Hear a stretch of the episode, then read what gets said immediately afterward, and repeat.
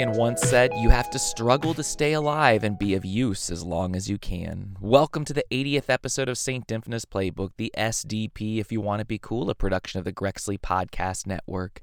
My name is Tommy. I'm a cradle Catholic, a marriage and family therapist, a husband and father of five boys, four on earth and one in heaven. Love you, Luke. And I'm here to fill the void of Catholic conversations about mental health because I want all of us to remember that we have a purpose. God has us here in this time and this place for a reason, and we have to keep fighting the good fight to stay alive because we're worth it. We like to kick it off around here with a quick refresh of our notifications. It's time for St. Dymphna's Mention.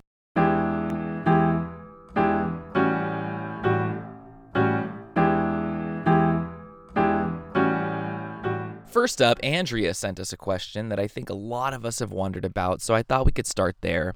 How do you find a therapeutic approach that might be good for you? Is there a site that goes over the major approaches, what they involve, and who they might benefit?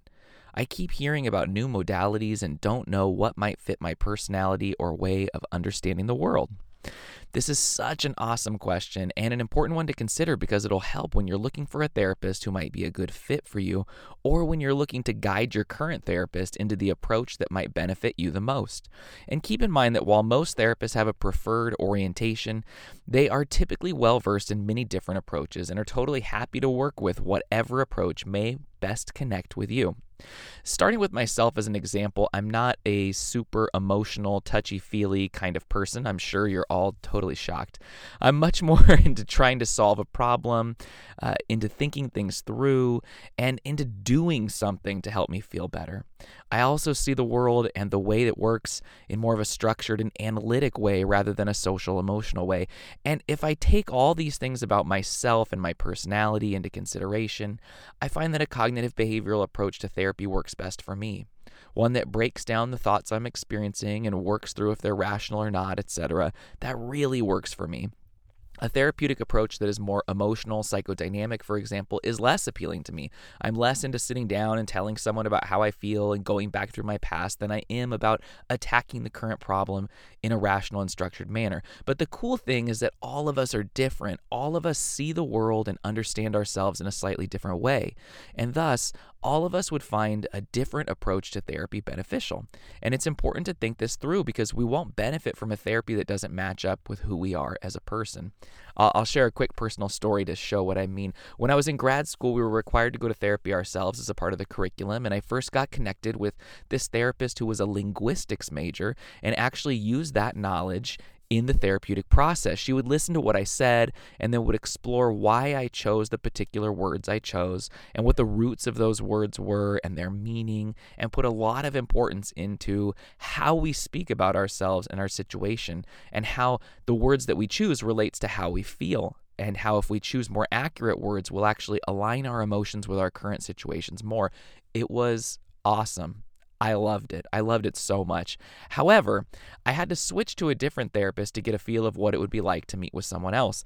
And then the next person I went to see was into hypnotherapy, rebirthing weekends. Look it up if you don't know, you won't be disappointed, and things like that. And I hated it. I would actually come to fake solutions to my problems when I was in the fake calm state of hypnosis just to make the session move along and help her feel like she was doing something for me, but I completely hated it. So now there are people listening who would probably have the opposite feelings regarding these two therapists, really hate the first one and get nothing out of it, and really appreciate the deeply emotional, calm music kind of experience with the second one. Neither of us is wrong or right. It's just that we have to be genuine to who we are if we're going to get the most out of therapy. There are resources out there to walk you through this online from places like Psychology Today and others. It's totally worth looking up, but let's take a quick look at five main types that are out there to get you started, and we'll get some help from WebMD for the brief explanations. Psychodynamic therapy is based on the assumption that you are having emotional problems because of unresolved, generally unconscious conflicts, often stemming from childhood. The goal of this type of therapy is for you to understand and better manage these feelings by talking about the experiences. Psychodynamic therapy is done over a period of at least several months, although it can last longer, even years. Interpersonal therapy focuses on behaviors and interactions you have with family and friends. The goal of this therapy is to improve your communication skills and increase self esteem during a short period of time. Cognitive behavioral therapy helps uh, people with mental illness identify and change inaccurate perceptions that they may have about themselves and the world around them. The therapist helps you establish new ways of thinking by directing attention to both the wrong and right, in quotes, assumption that you make about yourselves and others. Dialectical behavioral therapy, you might hear DBT, is a type of cognitive behavioral therapy used for high risk, tough to treat patients. The term dialectical comes from the idea that bringing together two opposites in therapy, acceptance and change, brings better results than either one alone. DBT helps you change unhealthy behaviors such as lying and self injury through keeping daily diaries, individual and group therapy, and phone coaching. And then last, there's a more general supportive therapy that coaches you on how to learn to manage your anxiety and unhelpful thoughts on your own. And this approach helps to bolster your self esteem. On to the next topic. We hear a lot about how exercise is a great way to relieve stress and fight depression, but what if we're too anxious even to exercise? EurekAlert.org has some news from a recent study. New research from McMaster University suggests the pandemic has created a paradox where mental health has become both a motivator for and a barrier to physical activity. People want to be active to improve their mental health, but find it difficult to exercise due to stress and anxiety, say the researchers who surveyed more than 1,600 subjects in an effort to understand how and why mental health, physical activity, and sedentary behavior have changed throughout the course of the pandemic. Even though exercise comes with the promise of reducing anxiety, many respondents felt too anxious to exercise. Likewise, although exercise reduces depression, respondents who were more depressed were less motivated to get active. What a shock, right? And lack of motivation is a symptom of depression. Respondents reported higher psychological stress and moderate levels of anxiety and depression triggered by the pandemic. At the same time, aerobic activity was down about 20 minutes per week, strength training was down about 30 minutes per week, and sedentary time was up about 30 minutes per day compared with six months prior to the pandemic. Those who reported the greatest declines in physical activity also experienced the worst mental health outcomes. The researchers reported while respondents who maintained their physical levels were faring much better mentally. Researchers also found economic disparities played a role, particularly among younger adults. So, this result may seem rather obvious to some of us who live with anxiety, but I think it's important to highlight because so often we're told that exercise is a good coping mechanism for anxiety, and it is. But what's discussed far less frequently is how our mental health can impact our abilities to access those coping mechanisms, especially in times of stress like over the last year. So, let's cut cut each other some slack, cut ourselves some slack, and let's help our loved ones whenever we're able to. So, each episode, I'm going to introduce you to a saint who can help us along our journey with mental health and wellness as Catholics. It's called Friend Request, and today I'm here to introduce you to Saint Julie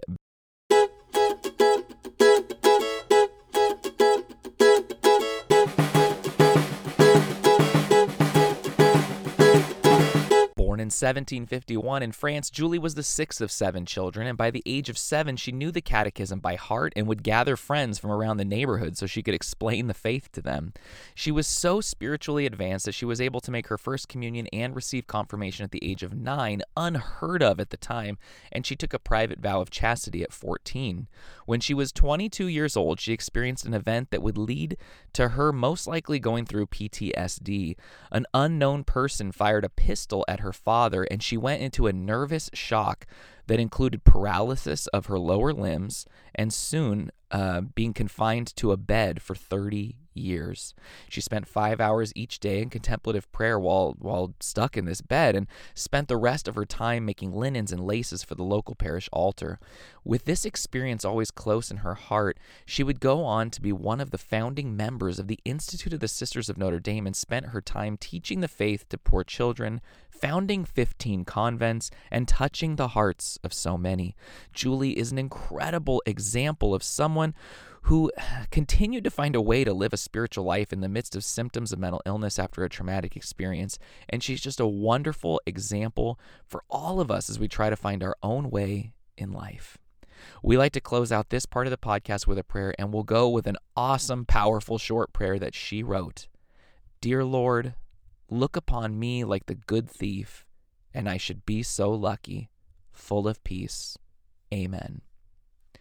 And now you can't do therapy over Twitter, but I'm happy to take your tweets and help you explore a bit in the hopes of finding a light in the darkness. It's time for Twitter therapy.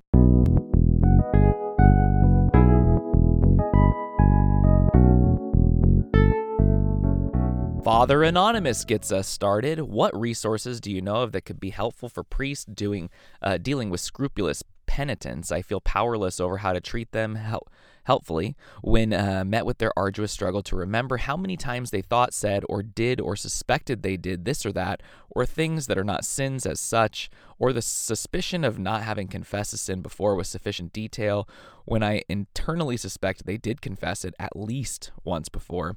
If I find that stopping them in mid share or even clarifying this or that is not really a sin seems to have no good effect. Let's start by joining in prayer together for everyone experiencing scrupulosity and for the good and holy priests like Father Anonymous who are trying their best to find ways to be able to help them. Our Father, who art in heaven, hallowed be thy name. Thy kingdom come, thy will be done, on earth as it is in heaven.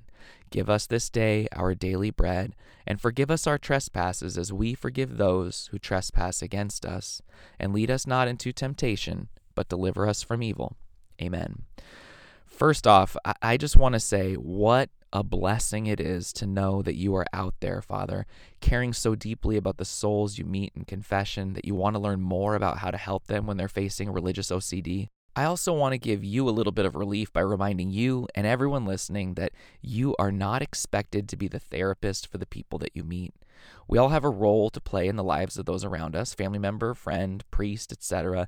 And while we want to help and we have a duty to help in our own way, we don't have to feel like we have to have all the answers. Instead, we can help in our own way and then try to connect those we care about to helping professionals who can take on that role. Okay, back to the question. When you say, I find that stopping them in mid share or even clarifying this or that is not really a sin seems to have no good effect, you are definitely onto something. Let's start by exploring what religious OCD is from the Center for Anxiety Disorders. Obsessive compulsive disorder, OCD, is characterized by unwanted, intrusive thoughts and anxiety about something, those are obsessions, and the behaviors, which we call compulsions, that people who suffer from the condition use to relieve the anxiety. This particular anxiety disorder represents a very serious condition that often grips the victim's mind with fear and, in a very real way, controls their lives.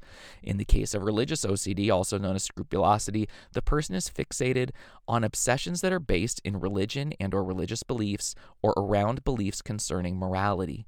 People who experience this form of OCD suffer from obsessive religious doubts and fears, unwanted blasphemous thoughts and images, as well as compulsive religious rituals, reassurance seeking, and avoidance. Scrupulosity rituals can include such behaviors as compulsively praying, which can involve restarting the prayer if you get distracted while saying it and or repeating it if you didn't feel you were concentrating properly on the prayer or the meaning of the prayer asking others if you are behaving correctly or if you, quote, did the right thing, or analyzing your behaviors throughout the day to be sure that you are acting appropriately, reading or studying religious writing, books, and texts excessively, questioning your motives in numerous situations, and excessively apologizing to God and seeking forgiveness for your behavior. So, as you can guess, those of us suffering with scrupulosity are constantly seeking reassurance. But because our intrusive thoughts are so intense and so pervasive, uh, we might not believe that the person giving us reassurance is telling us the truth. So, we have to keep seeking, keep engaging in compulsive behaviors to calm our anxiety. And the cycle goes on and on.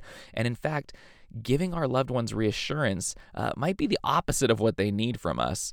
So if we have a thought that pops into our mind and, and then we make a connection that we need to seek reassurance in order to help ourselves feel better, it actually gives the thought power. Like, this thought is so important that I had to do something to fight it.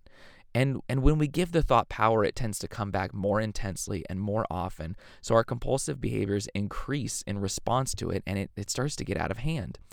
Instead, the preferred treatment for religious OCD and all OCD really is exposure and response prevention, where we expose ourselves to the thought that brings us anxiety and then prevent ourselves from the compulsive behaviors, including seeking reassurance, and wait for the anxiety to naturally go down. It's hard. It's really hard. It's a process that that goes slowly, but what it does is it takes away the power from the thought and leads to it decreasing in intensity and frequency. And, and a really good way to do this is simply to label the thought and then do nothing else.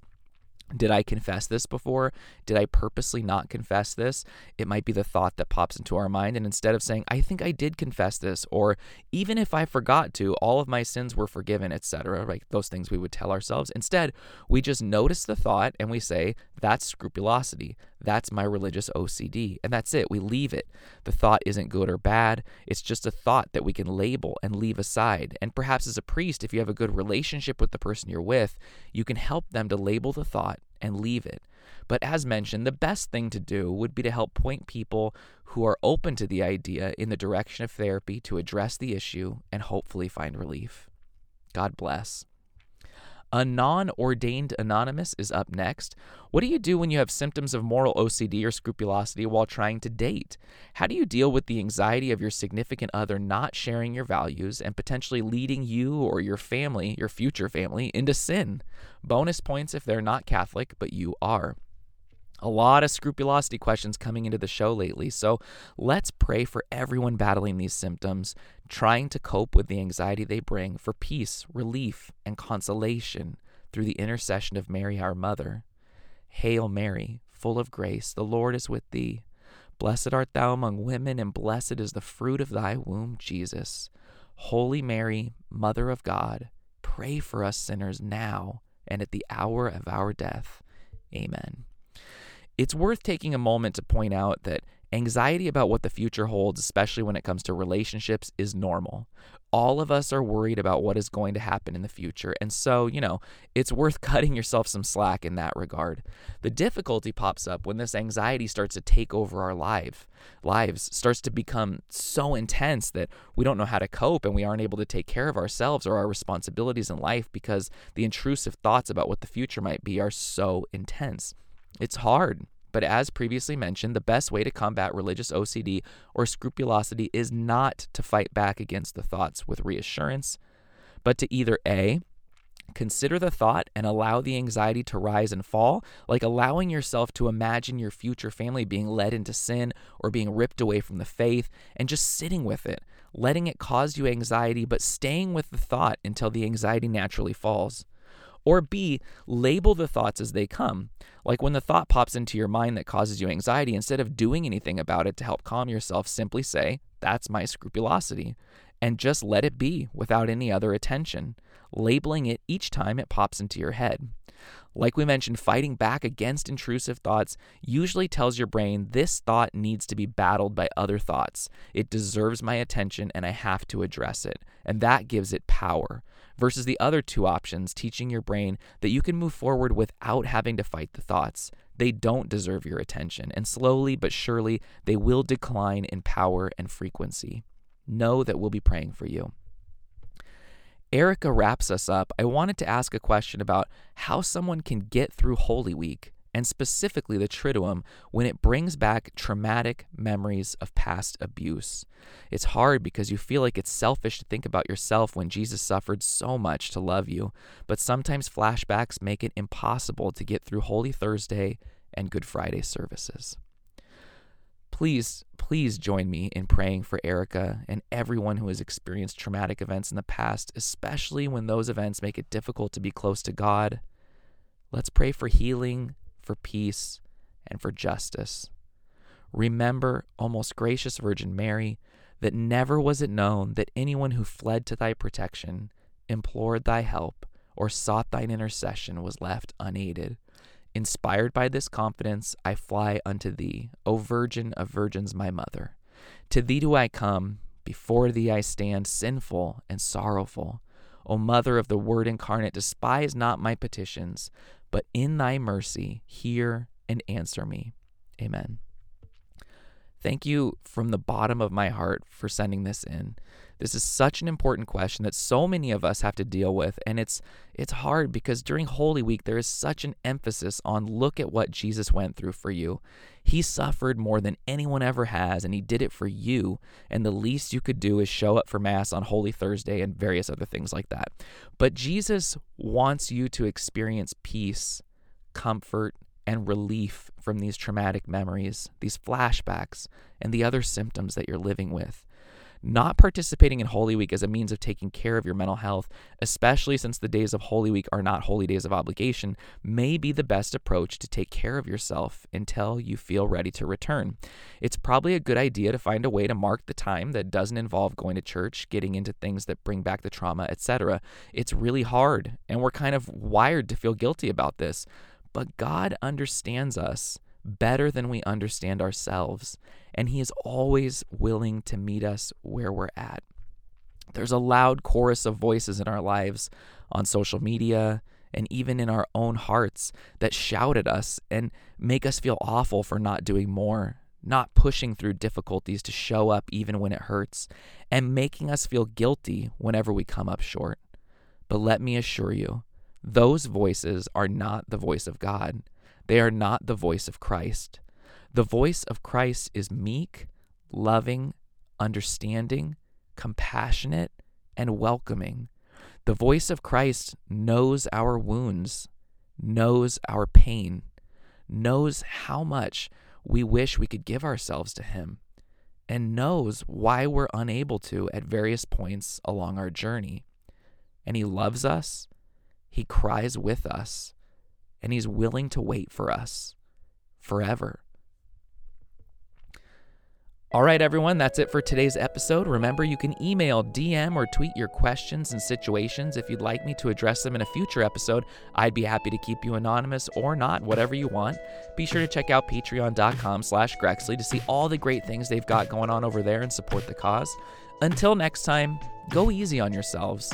Take care of yourselves. And if you feel like you're in a place where you can't even bring yourself to pray, don't worry. I'll be praying for you, and so will Saint Dymphna.